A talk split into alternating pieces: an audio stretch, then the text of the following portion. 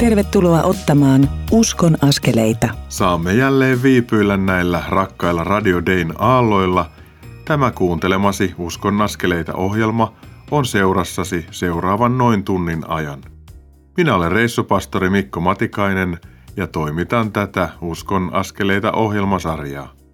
Tämän tekemisen mahdollistavat sen kustantajat Kristityt yhdessä ry ja Kansanraamattu seura. Lisätietoja löydät osoitteista kry.fi ja kansanraamattuseura.fi. Venäjän hyökkäys Ukrainaan ja siitä syttynyt sota on järkyttävä asia. Tapahtunut nostaa meissä ja myös muissa maissa hämmennystä ja pelkoa. Historialliset takautumat tulevat mieleen ja ahdistavat monia. Tähän liittyen mielessäni on psalmin 31, jakeet 4-6. Sinä olet minun kallioni ja pakopaikkani, sinä johdatat ja ohjaat minua, sillä sinä olet minun Jumalani. Sinä päästät minut verkosta, jonka viholliset ovat virittäneet eteeni. Sinä olet minun Jumalani. Sinun käsiisi minä uskon henkeni. Herra, sinä lunastat minut vapaaksi, sinä uskollinen Jumala. Rukoillaan nyt yhdessä Ukrainan ja valheiden valtaan joutuneiden venäläisten puolesta. Herra, taivaan ja maan luoja, ole sinä Ukrainan rinnalla ja auta heitä tässä epäreilussa tilanteessa. Pysäytä hyökkäykset ja auta maahan tunkeutujia laskemaan aseensa mahdollisimman pian. Ole heidän rinnallaan, jotka joutuvat suremaan sodassa menehtyviä ja haavoittuvia. Auta Venäjän kansaa lopettamaan tämä hulluus. Pyydämme viisauttasi päättäjillemme ja varjelusta maamme rajoille. Kiitos, että sinä olet turvakalliomme ja saamme uskoa sinun vahvoihin käsiisi elämämme ja kuolemamme. Kiitos, että saamme rukoilla Jeesus sinun pyhässä nimessäsi ja pyytää nimesi ja veresi suojaa. Aamen. Tämäkin Uskon askeleita ohjelmasarjan jakso koostuu tuttuun tapaan kolmesta osuudesta. Tällä kerralla niissä jokaisessa käyn keskustelun rakkaan ystäväni Jukka Jämseenin kanssa. Aivan kohta kuulet hieman Jukan elämästä ja kutsumuksesta. Ohjelman toisessa osuudessa puhumme pyhästä hengestä, armolahjoista sekä liikkeestä. Ohjelman kolmannessa osuudessa puhumme siitä, mitä profetoiminen on ja mitä se ei ole. Luvassa on kyllä aika mielenkiintoinen ohjelma, siksi olen iloinen siitä, että sinä olet kuulolla. Viime viikon ohjelma ja edellisen viikon ohjelma muodostavat yhdessä sellaisen kokonaisuuden, jonka avulla voit omaksua Jeesuksen Luukkaan evankeliumin kymmenessä luvussa opettamaa tapaa elää. Ne ja monia muita aiemmin lähetettyjä uskon askeleita ohjelmasarjan jaksoja – Voit kuunnella suoratoistoina menemällä sivulle radiodei.fi kautta ohjelmat kautta uskon-askeleita. Tiesitkö muuten, että tämä rakas Radio Day täyttää tänä vuonna 25 vuotta? Sen merkeissä toteutamme Radio Day uskon askeleissa kiertueen. Olen Pekka Vaismaan kanssa Mikkelin seurakunta talolla maanantaina 14.3 ja tiistaina 15.3. Lahden helluntai-seurakunnassa. Molemmat tilaisuudet alkavat kello 18 ja musiikissa ovat Kaisa ja Timo Tuikkanen. Illoissa kerromme Kristityt yhdessä rystä, avaamme tämän uskon askeleita ohjelman taustalla olevaa l kokonaisuutta ja puhumme myös valtakunnallisesta mediamissiosta. Vastaavia tapahtumia on luvassa myös huhtikuussa. Lisätietoja löydät osoitteesta radiodei.fi kautta kiertue. Olisipa todella mukavaa kohdata suurella porukalla. No nyt pääsemme kuulemaan Jukka Jämseenin taustoista, kutsumuksesta ja uskon merkityksestä. Uskon askeleita. Jukka Jämseen sydämellisesti tervetuloa Uskon askeleita ohjelmaan. Kiitos mukava tulla. Sä olet Lapua hiippakunnan lähetys- ja kansainvälisen työn asiantuntija. Mitä se pitää sisällänsä? No, niin kuin monipolvinen nimike sanoo, niin aika paljon. yritän työssäni ylläpitää sellaista lähetystyön innostusta paikallisseurakunnissa, tukea sitä tekeviä työntekijöitä ja vapaaehtoisia ja sitten pitää yhteyttä kirkon lähetysjärjestöihin ja kirkon ulkomaan apuun ja seurata tätä maailmanlähetyksen tilannetta, yrittää saada niin kuin liikennettä molempiin suuntiin, että me opittaisiin jotain lähetysmailta ja me voitaisiin olla tekemässä lähetystyötä muissa maissa. Suurin piirtein tätä. Sä oot kirjoittanut kirjan pelkkänä korvana. Mistä se kirja kertoo? Se kertoo pääasiassa tämmöisestä, jolle mä oon antanut nimen kuunteleva rukous. Eli profetoimisesta, mikä raamattuussa nostetaan ykkösarmolahjaksi. Mutta sitten siinä myöskin vähän sen kuvataan tällaista tasapainoista seurakuntaelämää ja sitten lähetysteologiaa vähän. Ja sitten 50 tapauskertomusta tämmöiseltä armolahjojen alueelta. Tämmöinen kirja. Niin, eli siinä on, että kuunnellaan Jumalaa ja sitten jos Jumala antaa mielikuvan tai näkökulman tai ajatuksen, se jaetaan toiselle ja katsotaan mitä tapahtuu ja yllättävän usein tapahtuu. Joo, ja siinä kirjassa on hyvin paljon käytännön ohjeita, että miten tälle voisi antaa tilan. Eli tämä näytti olevan alkuseurakunnassa hyvin tavallinen, ja tämä on nykyäänkin kasvavissa seurakunnissa ympäri maailmaa aika tavallista. Mutta täällä länsimaissa tämä jotenkin vaatii paljon ohjeita. Tämä on vähän unohdettu alue. Jukka Jämseen, sut moni tuntee Nyvain liikkeestä ja majataloilloista ja monesta muusta tällaisesta, mutta millainen tausta sulla on? Mistä sä ponnistat? No mä ponnistan Keski-Suomesta, Keuruulta, Jyväskylästä 60 kilometriä tuonne Ruotsiin päin. Ja siellä on kasvanut tämmöisessä luterilaisessa perheessä, perheessä, joka ei koskaan käynyt kirkossa. Kirkkoon kuuluttiin, mutta ikinä siellä ei käyty, mitä nyt sitten jossakin toimituksissa, kun oli hautajaisia ja muita. Ja sitten jostakin syystä mulle tuli semmoinen aika aggressiivinen kirkon vastaisuus. Näin teologina jälkeenpäin voi ajatella, että se vastaisuus ehkä oli jo oma etsikkoaikaa, semmoista heräämistä uskoasioille. Esimerkiksi omille vanhemmille ilmoitin, että en lähde rippikouluun. Että mä en usko näihin juttuihin, että kirkko on ihan roskaa. Mutta sitten kun vanhemmat näytti pahastua ja kun isäkin oli kirkkovaltuustossa politiikan kautta, no sitten mä ajattelin, että no, mennään nyt sitten, että en mä halua vanhempiin pilata välejä, kun meillä oli hyvät välit. Ja sitten se olikin mulle yllätys. Nuori seurakunta, nuoret uskovat ihmiset, heidän elämässään näkyykin jotain sellaista kaunista, mitä mä olin koko elämäni ettinyt. Ja sitten Profiden konsertin jälkeen ja nykymittapuissa suorastaan rikollisen niin kuin suoran julistuksen jälkeen, niin mäkin vakuutuin, että taivas on totta, kadotus on totta ja Jeesus on todellakin tie. Ja tulin uskoon ja voi sanoa näin, että kuvittelin, että aloin uskoa vain Jeesukseen, mutta siinä tulikin samassa paketissa sitten Isä ja Pyhä Henki armolahjoineen. Ja tällä tiellä ollaan. Ja siitä sitten tuli vähitellen kutsumus lähteä lukemaan teologiaa ja palvelemaan Jumalan valtakuntaa sitä kautta?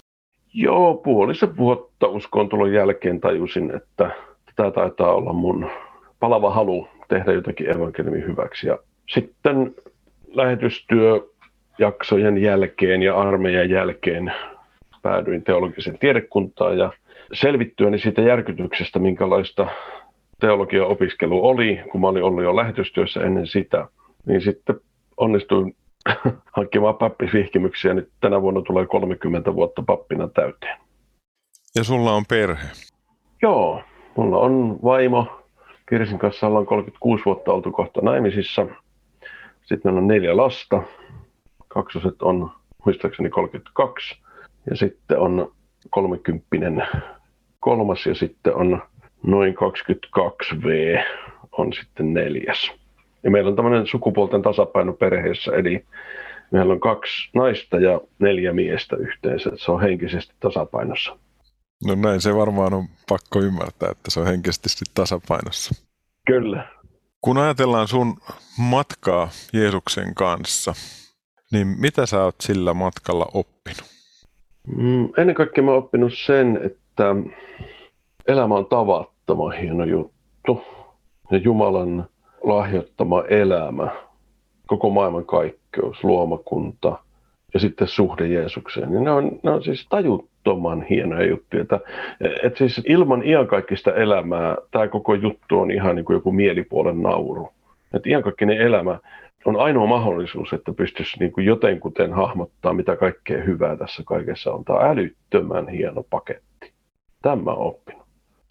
Eli usko tuo elämään värit, erilaisia sävyjä ja semmoista syvyyttä, että mitä mistään muualta ei tule. Ja jotenkin kun tätä maailmaa katsoo uskon silmin ja ikuisuuden silmin, niin tästä tulee näkyviin semmoisia puolia, jotka tekee iloiseksi. Ja silloin kun on toivoton hetki elämässä, niin se avaa myös sellaisen toivon, joka on meitä paljon suurempi. Joo, toi C.S. Lewis, tämmöinen englantilainen kirjallisuuden professori ja mä väittäisin, että 1900-luvun merkittävin kristillinen ajattelija Euroopassa. Hän on todennut suurin näin, että uskon raamatun ilmoitukseen samalla tavalla kuin uskon auringon nousuun. En usko siihen vain siksi, että näin sen, vaan siksi, että sen valossa näin kaiken muun. Voisi sanoa näin, niin kuin yksi Jyväskylän yliopiston äidinkielen asiantuntija, kun häneltä kysyttiin lausuntoa raamatun käännökseen, ja kysyttiin, että miten se pitäisi kääntää se Johanneksen evankeliumin alku, alussa oli sana. Niin hän ehdotti, että siinä pitäisi lukea alussa oli tolkku. Silloin kun Jeesus on elämässä, niin elämässä on tolkku. Jos Jeesusta ei ole, niin sitten tämä aika tolkutonta. Mitä sä haluaisit sanoa ihmiselle, joka kuuntelee meidän juttelua tällä hetkellä ja ei oikein tajua, mistä on kysymys? Kannattaa ruveta juttelemaan Jeesukselle, koska Jeesus on elossa ja hän on pyhän henkensä kautta kaikkialla läsnä. Hänelle voi puhua. Sitten jos se tuntuu itsestä vähän hankalalta, että miten tämä niin aukeaa, niin kannattaa avata raamattu ja kannattaa avata seurakunnan ovi. Eli voi sanoa, että avaa sydämesi, avaa raamattu ja avaa seurakunnan ovi. Siitä se lähtee. Ja ota asioista selvää. Jukka Jämseen, kiitos tästä juttelusta. Mä pyydän sinua ihan justiin rukoilemaan kuulijan puolesta, että hän löytäisi sen mielekkyyden ja tolkun, mistä on ollut puhetta, tai syvenisi siinä. Ja sitten pidetään pieni tauko ja sen jälkeen me puhutaan pyhästä hengestä ja armolahjoista ja siitä, että mikä on Nyvain liike, missä me molemmat ollaan mukana, mutta johtaisitko Jukka meidät lyhyen rukoukseen? Rakas Herra Jeesus, kiitos siitä, että sä oot elossa – Kiitos siitä, että sä oot tulossa takaisin kerran ihan näkyvällä tavalla ja tulee viimeinen tuomio. Kiitos siitä, että kaikki vääryys kerran lopetetaan ja kaikki paha saa palkkansa, mutta myös että kaikki hyvä palkitaan. Ja ennen kaikkea kiitos siitä, että ne, jotka uskossa turvautuu sinuun ja sun täydelliseen ristin kuolemaan, niin pääsee ikuiseen elämään, pääsee katselen sua kasvasta kasvoihin. Mä rukoilen Herra erityisesti nyt niiden puolesta, jotka ehkä pähkäilee, että mikä tässä on niin kuin, koko tässä elämässä, että mistä tässä on kysymys. Mä pyydän, että he uskaltaisi sanoa sun nimessä, Jeesus. Ja pyydän, että avaat pyhän henkes kautta elämän salaisuuden. Sen, että suhde sinuun, Jeesus, usko sinuun, avaa elämän. Kiitos siitä, että me voidaan niin kuin syntyä sinun valtakuntaasi niin kuin ihan uudesti, uudella tavalla. Ja voidaan jättää tämä vanhentuva maailma ja meidän omakin sekava elämä sillä tavalla taakse, että me saadaan ottaa vastaan Jeesus sun hankkima valmis pelastus ja ohjaa meitä raamatun ääreen, ohjaa meitä seurakuntaan. Jeesus sinun nimessäsi. Aamen. Herra, anna kuulijalle rohkeus sanoo, että Jeesus, jos sä oot olemassa, niin tuu mun elämään ja johdata mua. Ja Herra, näytä sitten, mitä haluat näyttää ja johdata elämää vievää tietä ja anna mielekkyys myös tälle puolelle taivasta, niin että uskaltaa rohkeasti elää ja tehdä valintoja ja kerran jäädä kuolemassa sun hyviin käsiin ja tietää, että tulee kotiin. Herra, anna meille elämää suurempi toivo ja kiitos Herra siitä, että ylösnousemusvoima on totta silloin, kun meidän elämässä on niitä pienten tai isojen kuolemien hetkiä. Suomi ylistetään Jeesus nyt aina ja iankaikkisesti. Aamen. Amen. Kiitos Jukka Jämseen tästä. Jatketaan kohta. Kuuntelemme nyt kappaleen Laulu Suomelle suomalaisesta messusta. Sen jälkeen pääset kuuntelemaan tämän Uskon askeleita ohjelman toista osuutta, jossa puhumme Jukka Jämseenin kanssa pyhästä hengestä ja armolahjoista. Kanavalla kannattaa todellakin pysyä.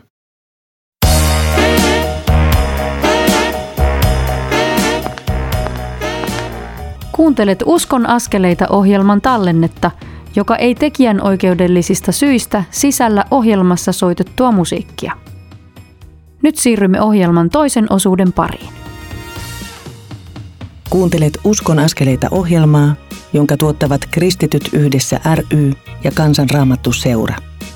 Lisätietoa löydät osoitteista kry.fi ja kansanraamattuseura.fi. Tervetuloa tämän Uskon askeleita ohjelman toisen osuuden pariin. Minä olen Mikko Matikainen, Kansanraamattuseuran koulutusjohtaja, reissupastori ja tämän ohjelman toimittaja. Nyt pääset kuulemaan Jukka Jämseenin kanssa käymääni keskustelua pyhästä hengestä ja armolahjoista. Uskon askeleita. Jukka Jämseen juteltiin äsken sun elämäntarinasta ja nyt olisi tarkoitus keskustella pyhästä hengestä ja armolahjoista. Miten pyhä henki tuli sulle tutuksi? Mulle tosiaan julistettiin Jeesusta hyvin vahvasti. Kauhean selväksi tuli se, että jos mä lähden seuraamaan Jeesusta, niin sitten mä voin olla Jumalan lapsi. Mä en siis muista, puhuttiinko siinä pyhästä hengestä yhtään mitään. Mutta se oli jännä kokemus. Mä muistan, mä omalle siskolleni sanoin, ei ollut mikään klassinen uskontulo-rukous, vaan juteltiin oman siskon kanssa, joka oli vuotta aikaisemmin tullut uskoon. Ja pitkän juttelun jälkeen mä muistan, kun mä sanoin, että tällä asialle mä haluan elää elämäni. Se oli jännä juttu. Se oli kuin ensimmäinen kokemus elämässä, ihan kuin olisi eka kertaa laitettu valot päälle mun sisimmässä. Et siihen mennessä oli jotenkin silleen tallustelu hämärässä myöhemmin sitten ymmärsin, että se on varmaan sitä, että kun pyhä henki pääsee niin kuin synnyttää uuden elämän sisimpään, niin se on sitten sitä. Sitten uskon tulun jälkeen huomasin jossakin vaiheessa, kun Keurulla oli tämmöinen aktiivinen seurakuntanuori porukka, niin sitten kun juteltiin usein seurakuntanuorten kanssa, niin mä huomasin jutellessa, että mulla nousi usein joku asia mieleen. Ja mä kysyin, että onko sulla tämmöinen asia mielessä? Ja sitten usein ihmiset sanoo, että joo, mistä sä tiesit? Mä sanoin, että no en minä tiedä, että kai tämä kuuluu tähän pakettiin, että kun uskoo Jeesuksen, että tapahtuu tämmöistäkin. Ja toinen asia oli tämmöinen, jonka mä raamatusta sitten opin, että se on henkien erottamisen lahja. Eli mä rupesin niin vaistoamaan pahan läsnäoloa. Eli tämmöiset kaksi, tiedonsanojen lahja ja henkien erottamisen lahja, tuli sitten vastaan kokemuksen kautta. Sitten raamatussa sanotaan, että kun pyhä henki tulee teihin te saatte voiman tai te, te saatte niin kuin valtuutuksen tulla Jumalan lapsiksi ja Jeesuksen seuraajiksi. Että tavallaan se, mitä meissä itsessämme ei ole, niin silloin kun sanotaan Jeesukselle kyllä, niin pyhä henki asettuu meihin asumaan ja meidän kroppa on se millainen tahansa, niin se on myös pyhä hengen temppeli, pyhä hengen asuinsia, paikka, jossa myös Jeesus asuu. Mitä sulle merkkaa se, että pyhä henki asuu sinussa ja kulkee sinussa, kun sä kuljet missä vaan? No se tarkoittaa tietysti kauhean monta asiaa, mutta ennen muuta se tarkoittaa sitä, että mä en ole yksin koskaan. Ja mä koen, että pyhä henki on vähän niin kuin verenkierto ruumiosien välillä. Eli siis se yhdistää esimerkiksi mut ja sut, Mikko. Se yhdistää mut sisariin ja veljiin. Vaikka se on jännä, kun on ollut vaikka eri maissa, sitten tapaa Jeesukseen uskovia niin se on merkillinen se veljeyden ja siskouden kokemus. Sitä ennen kaikkea. Mä allekirjoitan ton, että kun kohtaa toisen ihmisen, on sen kulttuurillinen tausta, mikä tahansa, ja hoksaa, että meillä on sama taivaallinen isä, meillä on sama vapahtaja, niin siinä syntyy semmoinen veljeys ja sisaruus, joka saattaa mennä hyvinkin nopeasti, hyvinkin syvälle. Ja sitten siinä saattaa jakaa omaa elämäänsä. Sitten kun siinä rukoillaan, niin siinä on jotenkin semmoinen yhteys, mitä ei vaan niin kuin mistään muualta tule. Tai mä en ole ainakaan kokenut missään muualla sellaista yhteyttä.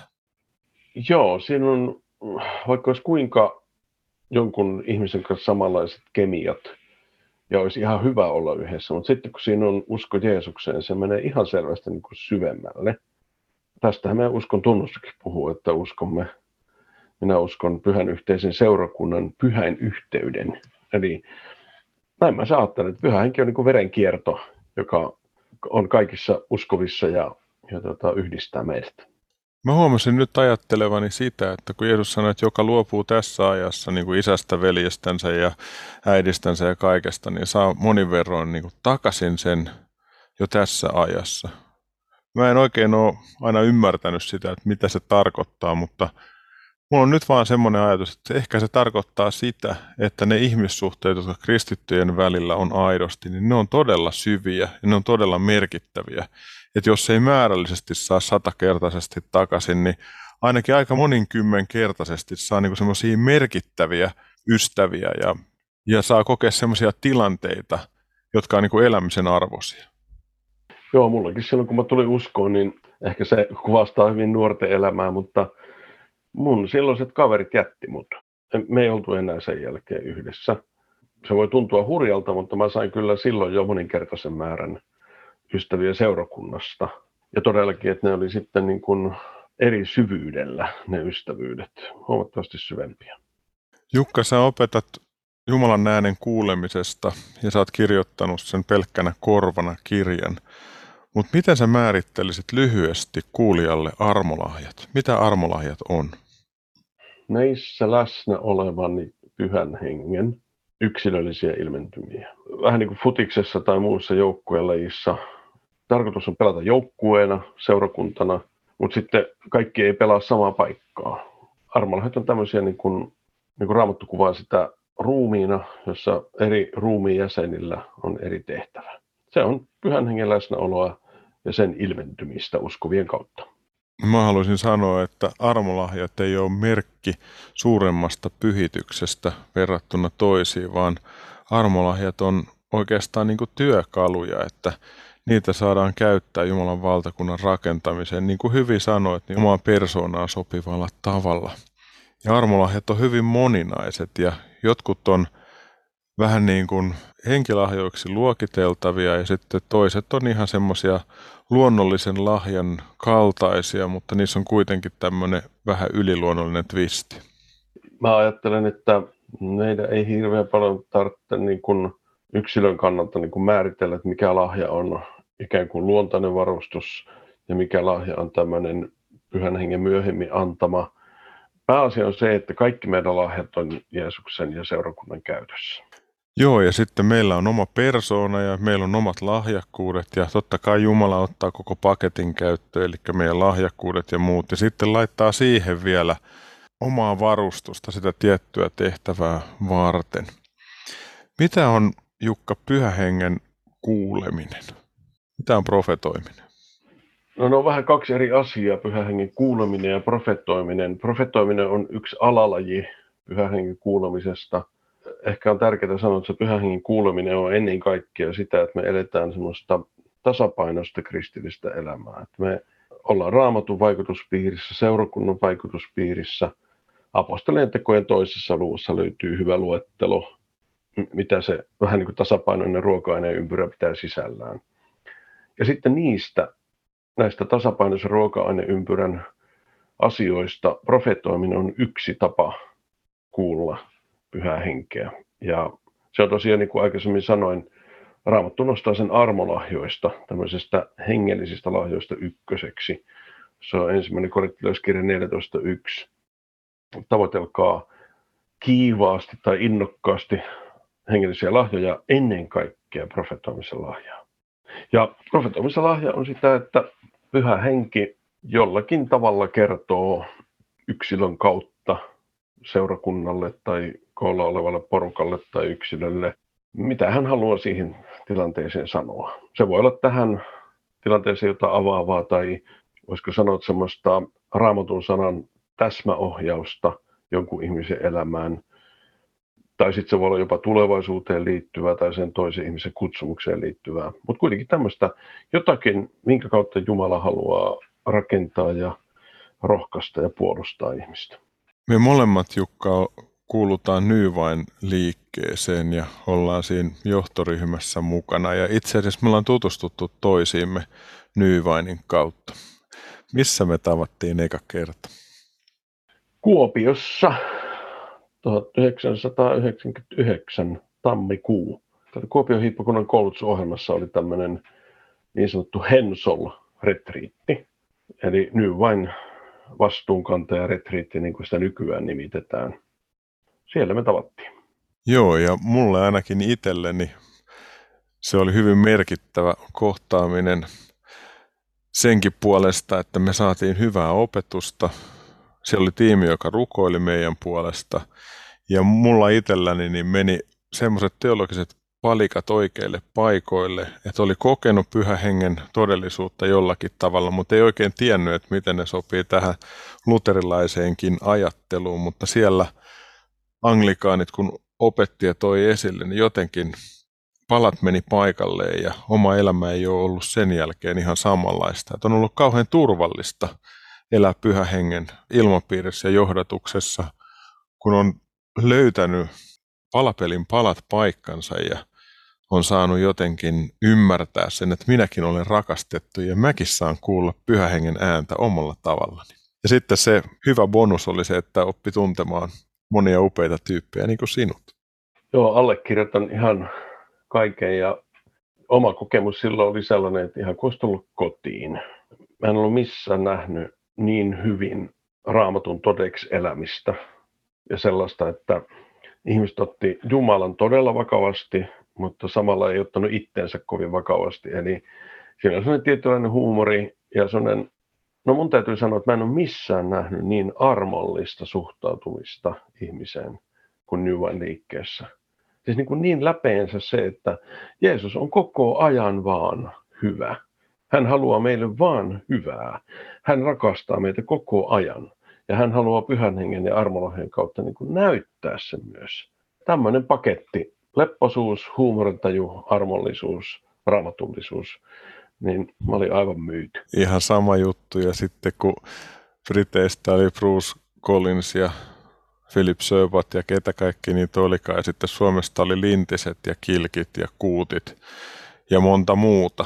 Niin se oli jotenkin hirveän turvallinen porukka niin kuin maistella ja haistella ja katsoa, että mitä tämä homma oikein on. Ja nythän me ollaan tässä Nyvainin tavallaan piikkipaikalla ja sä olet ollut johtamassa ja tuomassa monia brittejä pitämään näitä anglikaanisia johtajuusretriittejä tai Nyvain kokoontumisia, mitä niitä nyt onkaan, Nyvain vastuunkantaja retriittejä Suomeen, niin sä oot nähnyt sen vaikutusta myös ihmisten elämässä. Mitä sä oot nähnyt?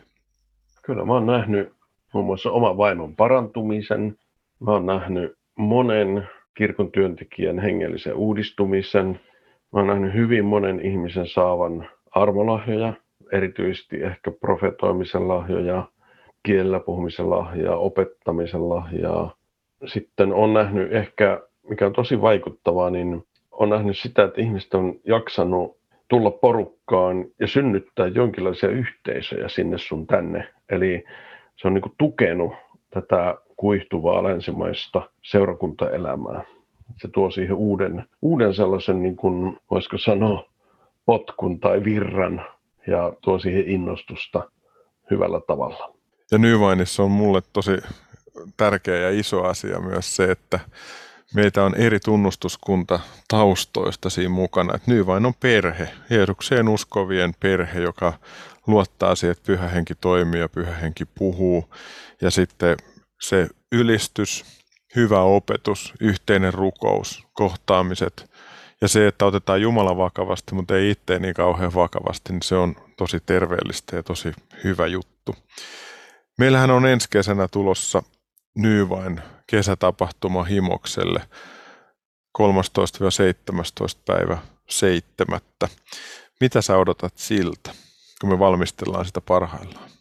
No mä ensinnäkin odotan, että päästään nyt koronan jälkeen koolle koska yhdessä oleminen on kristittyjen tapa elää. Se on aina ollut niin. Ja se ei tarkoita, että jos joku tätäkin kuuntelee ja on vaikka sidoksissa kotiin tai minne lie, etteikö voisi olla kristittyä joukkoa, mutta se, että kristityt on aina hakeutunut yhteen ja Jeesus on antanut erityisiä lupauksia sille, että missä kaksi tai kolme on koolla minun nimessäni, siellä minä olen heidän keskellään. Ja mä odotan sitä, että me päästään taas kesällä kuuntelemaan raamattua opetusta, ylistämään yhdessä ja rukoilemaan ja niin kuin, ikään kuin rakentamaan se temppeli, niin kuin Raamattu sanoo, että me ollaan yhdessä se Jumalan temppeli. Että se ei ole kiviseinissä eikä puuseinissä eikä teltassa, vaan se on kokoontuvassa porukassa. Sitä mä odotan. Mä odotan sitä, että kohdataan toisiamme ja kohdataan Jumalaa ja samalla virkistytään ja saadaan rohkaisua siihen arkeen ja omaan tehtäväämme. On, on se meillä itse kullakin mikä tahansa ja on mahtava nähdä eri puolilta Suomea tulevia ihmisiä aina niin kuin pitkästä aikaa. Mutta Jukka, johtaisitko rukoukseen vaikka kristittyjen yhteyden puolesta ja armolahjojen löytymisen puolesta? Herra Jeesus, kiitetään siitä lähetystehtävästä, jonka sä annoit meille, eli seurakunnalle.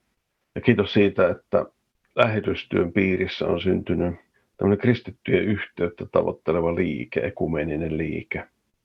Ja pyydetään, että me voitaisiin nyt edelleen pitää sun missiota ja Jeesus sun tuntemusta ja sinusta kertomista niin tärkeänä, että me tehtäisiin sitä yhdessä kaikkien siskojen ja veljen kanssa, vaikka me nyt oltaisikin vähän erilaisia ja vähän erilaisista perheistä ja suvuista, niin kuin voidaan eri kirkkokunnat ja seurakunnat nähdä.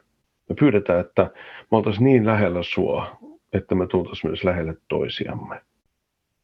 Ja rukoilla Herra vielä sitä, että varusta meidät armolahjoilla niin, että me voidaan kertoa sun sanaas niille ihmisille, jotka ei vielä tai enää tunne sinua, Jeesus, vapahtajanaan.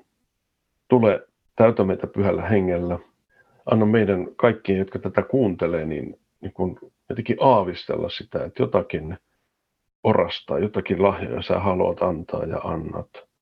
Että voidaan siinä turvallisuudessa ja voimassa sitten mennä ja kertoa sinusta eteenpäin. Jeesuksen nimessä. Aamen.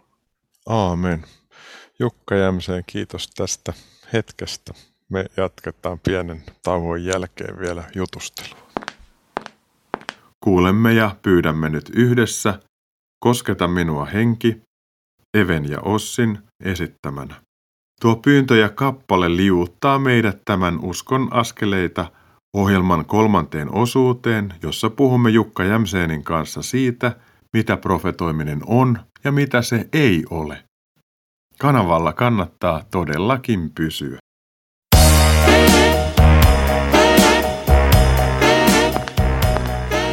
Kuuntelet Uskon askeleita ohjelman tallennetta, joka ei tekijän oikeudellisista syistä sisällä ohjelmassa soitettua musiikkia. Nyt siirrymme ohjelman kolmannen osuuden pariin. Kuuntelet Uskon askeleita ohjelmaa, jonka tuottavat Kristityt yhdessä ry ja Kansanraamattu seura.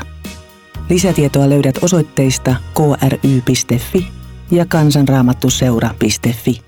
Minä olen Mikko Matikainen, Kansanraamattuseuran koulutusjohtaja, reissupastori ja tämän ohjelman toimittaja. Tässä ohjelmassa olet kuullut kaksi Jukka Jämseenin kanssa käymäämme mielenkiintoista keskustelua. Nyt on vuorossa kolmas ja tällä erää viimeinen keskustelumme. Puhumme siitä, mitä profetoiminen on ja mitä se ei ole. Uskon askeleita. Jukka Jämseen, tosi mukava olla sun kanssa tässä ja jatkaa. Samoin. Jukka, millainen Jeesus sinun mielestäsi ja raamatun antaman kuvan mukaan on? No se mun mielestä tulee aika hyvin tuota Luukkaa evankeliumiluvussa 11. Jeesus kuusi kertaa kauniisti sanoo rukoilkaa. Siis pyytäkää niin teille annetaan, etsikää niin te löydätte ja niin edelleen. Mutta siinä Jeesus sanoo kuusi kertaa, että rukoilkaa. Ja sitten hän perustelee sitä tällä, että eikä kukaan teistä ole sellainen isä, että antaa pojalleen skorpio, niin kuin hän pyytää munaa ja niin edelleen. Ja sitten hän sanoo, että jos kerran te pahat ihmiset osaatte antaa lapsille niin hyviä lahjoja, niin totta kai teidän tavallinen isänne paljon ennemmin antaa pyhän hengen niille, jotka sitä häneltä pyytävät. Eli tämä on Jeesuksen omia sanoja ja Jeesus on Jumalan kasvot ja Jumala haluaa antaa meille hyviä lahjoja. Hän on koko ajan hyvä. Mua puhuttelee valtavasti ne tilanteet, jossa sanotaan, että Jeesus katsoi ja rakasti. Jeesus katsoi ja itki. Eli hän on valtavan myötätuntoinen, hän on valtavan empaattinen ja sitten hän on myös valtavan luja. Että hän haluaa niin kuin lujalla rakkaudella vetää ihmisiä puoleensa, jotta he pääsee vapaaksi jotta he löytää elämän merkityksen, jotta he saa sen syvyyden ja myös sitä kautta ilon, joka on yksi pyhä hengen antamista hengen hedelmistä, rakkaus, ilo, rauha ja niin poispäin. Mutta ihmisillä on jotenkin kummallisia pelkoja suhteessa pyhää henkeen ja erityisesti suhteessa profetoimisen lahjaan. Mitä profetoimisen lahja on ja mitä se ei ole? Ensimmäinen korinttilaiskirje 14. luku ja kolmas jae sanoo, että se, joka profeetoi puhuu ihmisille, hän rakentaa, kehottaa ja lohduttaa. Ja se kehottaa, olisi minusta parempi kääntää sanalla puolustaa, koska siinä on semmoinen verbi, josta tulee pyhän hengen yksi nimi, eli puolustaja. Eli profetoiminen on jotenkin Jumalan hyvyydestä vakuuttamista elävällä tavalla, ei vaan sillä tavalla, että no joskus joku on ehkä arvellut, että Jumala saattaisi olla hyvä, vaan että Jumala vaan tulee jotenkin läsnä olevaksi ja sanoo, että mä oon hyvä ja mä rakastan sua. Mitä se ei ole? Profetoiminen ei ole siis tällaista kovistelua. Niin kun 80-luvulla monet kirkkoherrat ahdistu niin sanotuista profetoimisesta tai profetioista, joita lähetettiin heille. Ja suurin piirtein sisältö oli se, että jos ette tee parannusta, niin neuvostoliitto tulee ja vie sellaista uhkailua.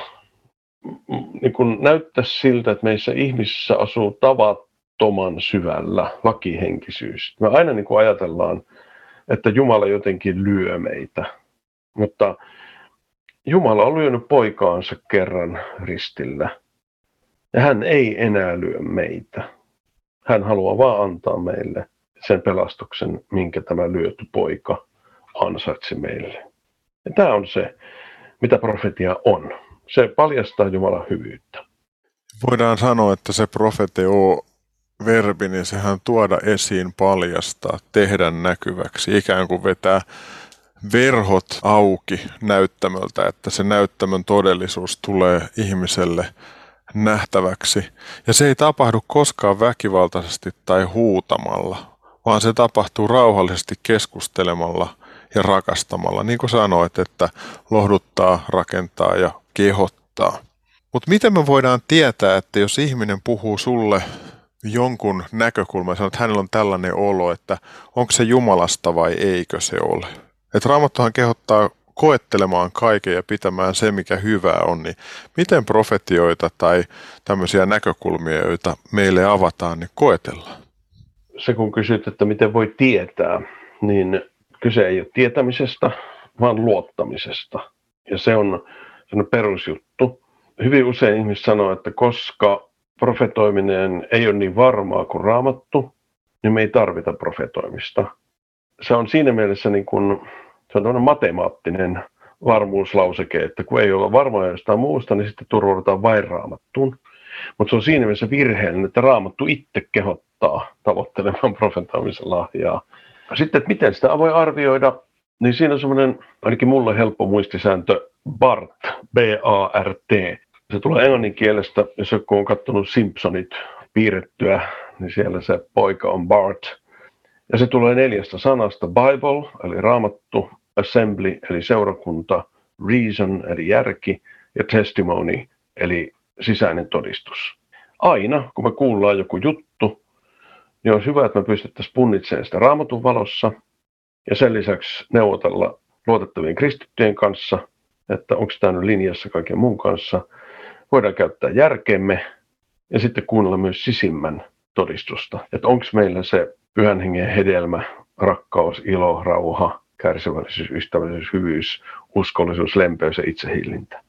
Niin tässä se paketti jotakuinkin on. Ja se justiin, että kukaan ei voi tulla sun ulkopuolelta sanomaan, mitä sun pitää tehdä missäkin tilanteessa. niin, että sun pitää noudattaa sitä, on se lainausmerkissä millainen tyyppi tahansa, vaan että meillä on oikeus, meillä on itse asiassa velvollisuus koetella sitä, mitä meille sanotaan. Ja sitten se sisäinen rauha näissä asioissa on aika hyvä indikaattori, että ollaanko menossa oikeaan suuntaan. Mutta miten Jukka ihminen voi kuulla pyhähengen ääntä tai saada pieniä vaikutelmia, joita voisit jakaa toisille? No taaskin mä vielä korostan sitä, että kellekään ei tulisi sellainen olo, että sitä pitää jotenkin itse henkilökohtaisesti kuulla. Se on ihan oikeasti niin, että kun me tunnetaan raamattua, niin silloin me tunnetaan aika hyvin, mitä isä ajattelee. Eikä vaan niin, että mitä minä ymmärrän raamatusta, vaan että mitä me seurakuntana ymmärretään raamatusta. Siinä tulee ne B ja A, Bible ja Assembly. Niitä voi ihan järkevästi peilata niitä omia ajatuksia ja vaikutelmia, mitä ehkä tulee. Ja tästä ehkä sellainen käytännön esimerkki. Aika monet tunnistaa tällaisen, että yhtäkkiä tulee mieleen joku henkilö. Ja sellainen ajatus, että hetkinen, pitäisikö soittaa sille, mitä sille kuuluu. Jotenkin minusta tuntuu ainakin meille suomalaisille miehille, niin se on vähän vaikea laji. Että no miksi mä menen soittaa, kun eihän minulla ole mitään asiaa. Mutta hyvin usein ihmiset sanoo, että sitten kun on soittanut tämmöisen ikään kuin pienen nykäisyn, henkisen nykäisyn jälkeen, niin usein ihmiset on sanonut, että soititpas hyvään aikaan. Just tarvin tätä tai just ajattelin sua. Tavallaan tämä ensimmäinen korintalaiskirjan 14 siellä loppupuolella sanoo, että toiset arvostelkoot. Sitten just se, että me niin yhdessä mietitään, että hetkinen, osuuko tämä kohdalleen, onko tässä ajoitus semmoinen aika ihmeellinen ja niin edelleen.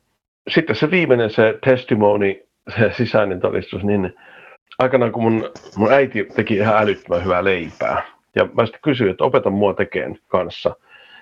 Ja sitten se opetti, ja mä sanoin, että paljonko laitetaan vettä, no se on silleen reilusti. Sitten mä, paljonko jauhoja, no, sitten sä huomaat, että sä tunnet sen kädellä, kun se on oikein. Mä olin aivan hukassa, että niin kuin, kerronut jotakin mittoja, mutta ei se osannut. Sitten mä katsoin jostain sämpyläjauhopussin kyljestä ja sain ekat ohjeet ja opin tekemään nyt mä tiedän, kun mä oon tehnyt leipää jo 40 vuotta ainakin, niin mä tiedän, jos mulla on tuoreita jauhoja, niin niitä tarvii vähän enemmän. Jos mulla on vanhoja jauhoja, jotka on hyvin kuivia, niitä tarvii vähän vähemmän. Eli sen oppii niin sanotusti kädellä niin kuin tuntemaan. Ja myöskin Jumalan armolahjojen käytössä voi harjaantua. Siihenkin tavallaan oppii. Se ei koskaan poista sitä, että pitää katsoa raamatulla, arvioida yhdessä ja niin edelleen esimerkkinä just tämä, että tulee mieleen, että pitäisi soittaa sille ja sille. Niin sen ajan kanssa oppii, että hetkinen, tämä taitaa olla Herra antama nykäisy, että soitanpas. Ja sitten joskus, kun tulee tilanne, että rukoilee toisen ihmisen puolesta, niin mieleen tulee vaan joku mielikuva ja häivähdys. Ja sitten kun sen jakaa sille toiselle, sanoo, että mulle tuli tällainen asia mieleen, niin joskus ne osuu ihan käsittämättömällä tavalla kohdalle niin, että ei itsellä mitään kärryä siitä, että mihin se liittyy, mutta ihminen, jolle se sanotaan, niin se tunnistaa sen välittömästi. Että ne on aika huikeita juttuja. Mutta Jukka, johtaisitko meidät rukoukseen siinä, että me saataisiin tätä profetian lahjaa itse kukin, rohkeutta sen käyttämiseen ja viisautta sen koettelemiseen ja sitten iloa Herrassa kaikessa tässä. Joo, rukoillaan. Rakas taivaan Isä, Kiitos siitä, että sä oot lähettänyt Jeesuksen tänne. Ja kiitos Isä, että sä Jeesuksen kanssa sitten lähetit pyhän hengen tänne Jeesuksen taivaaseen astumisen jälkeen. Me pyydetään, auta meitä ottamaan vastaan pyhän hengen täyteys. Että me ei vaan niin pelkästään uskottaisi Jeesukseen silleen, että no onhan se siellä jossakin, vaan että me uskallettaisiin niin sanoa pyhä henki sulle, että valtaa mun sisin, täytä mut piripintaan, niin, että Jeesus voisi näkyä musta ulospäin. Herra, rukoilen, että anna meille rohkeutta ottaa vastaan tämä pyhän täyteys ja myös armolahjat.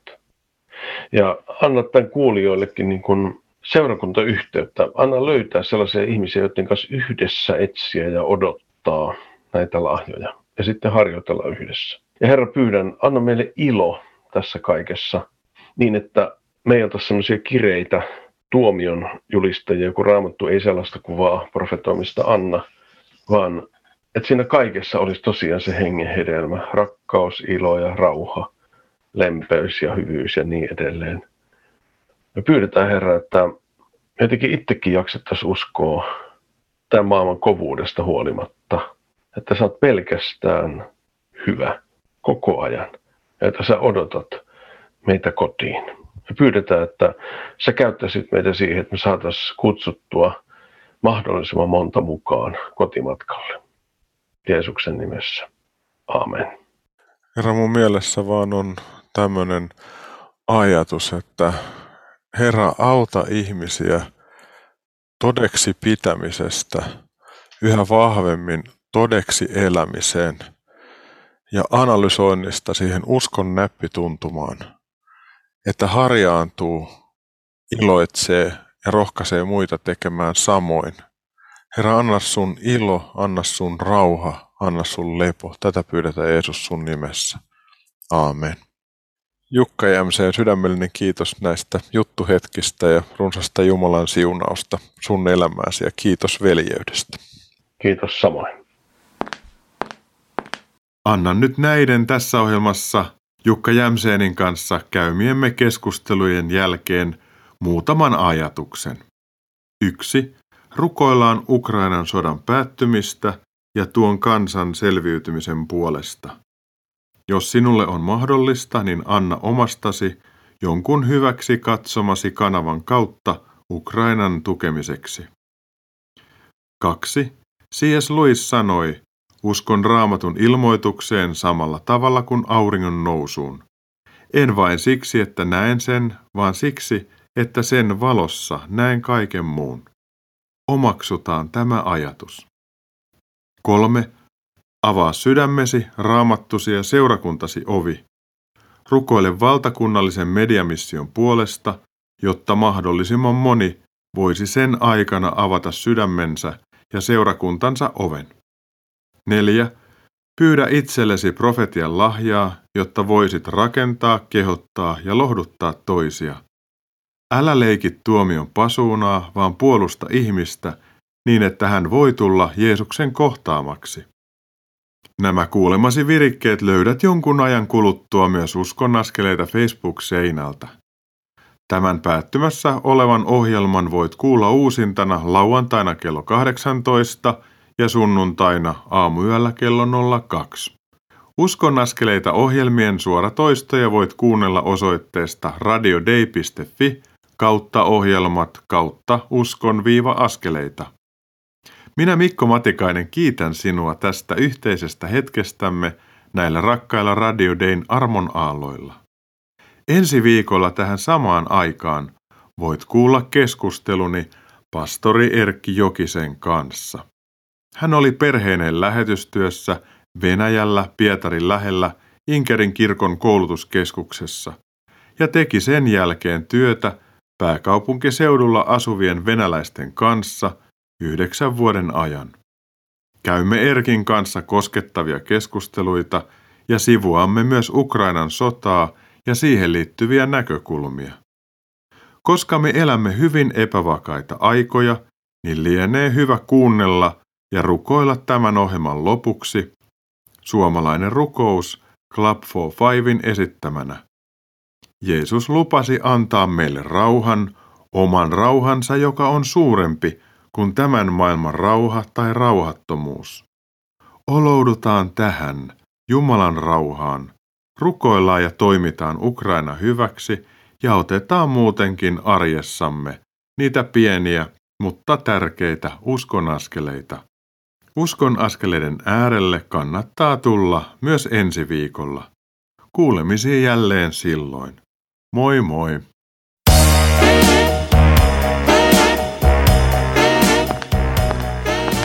Kuuntelit juuri Uskon askeleita ohjelman tallenteen. Tekijän oikeudellisista syistä tämä tallenne ei sisällä ohjelman lopuksi soitettua musiikkia. Kiitos, että kuuntelit. Siunattua päivää ja hyviä uskon askeleita.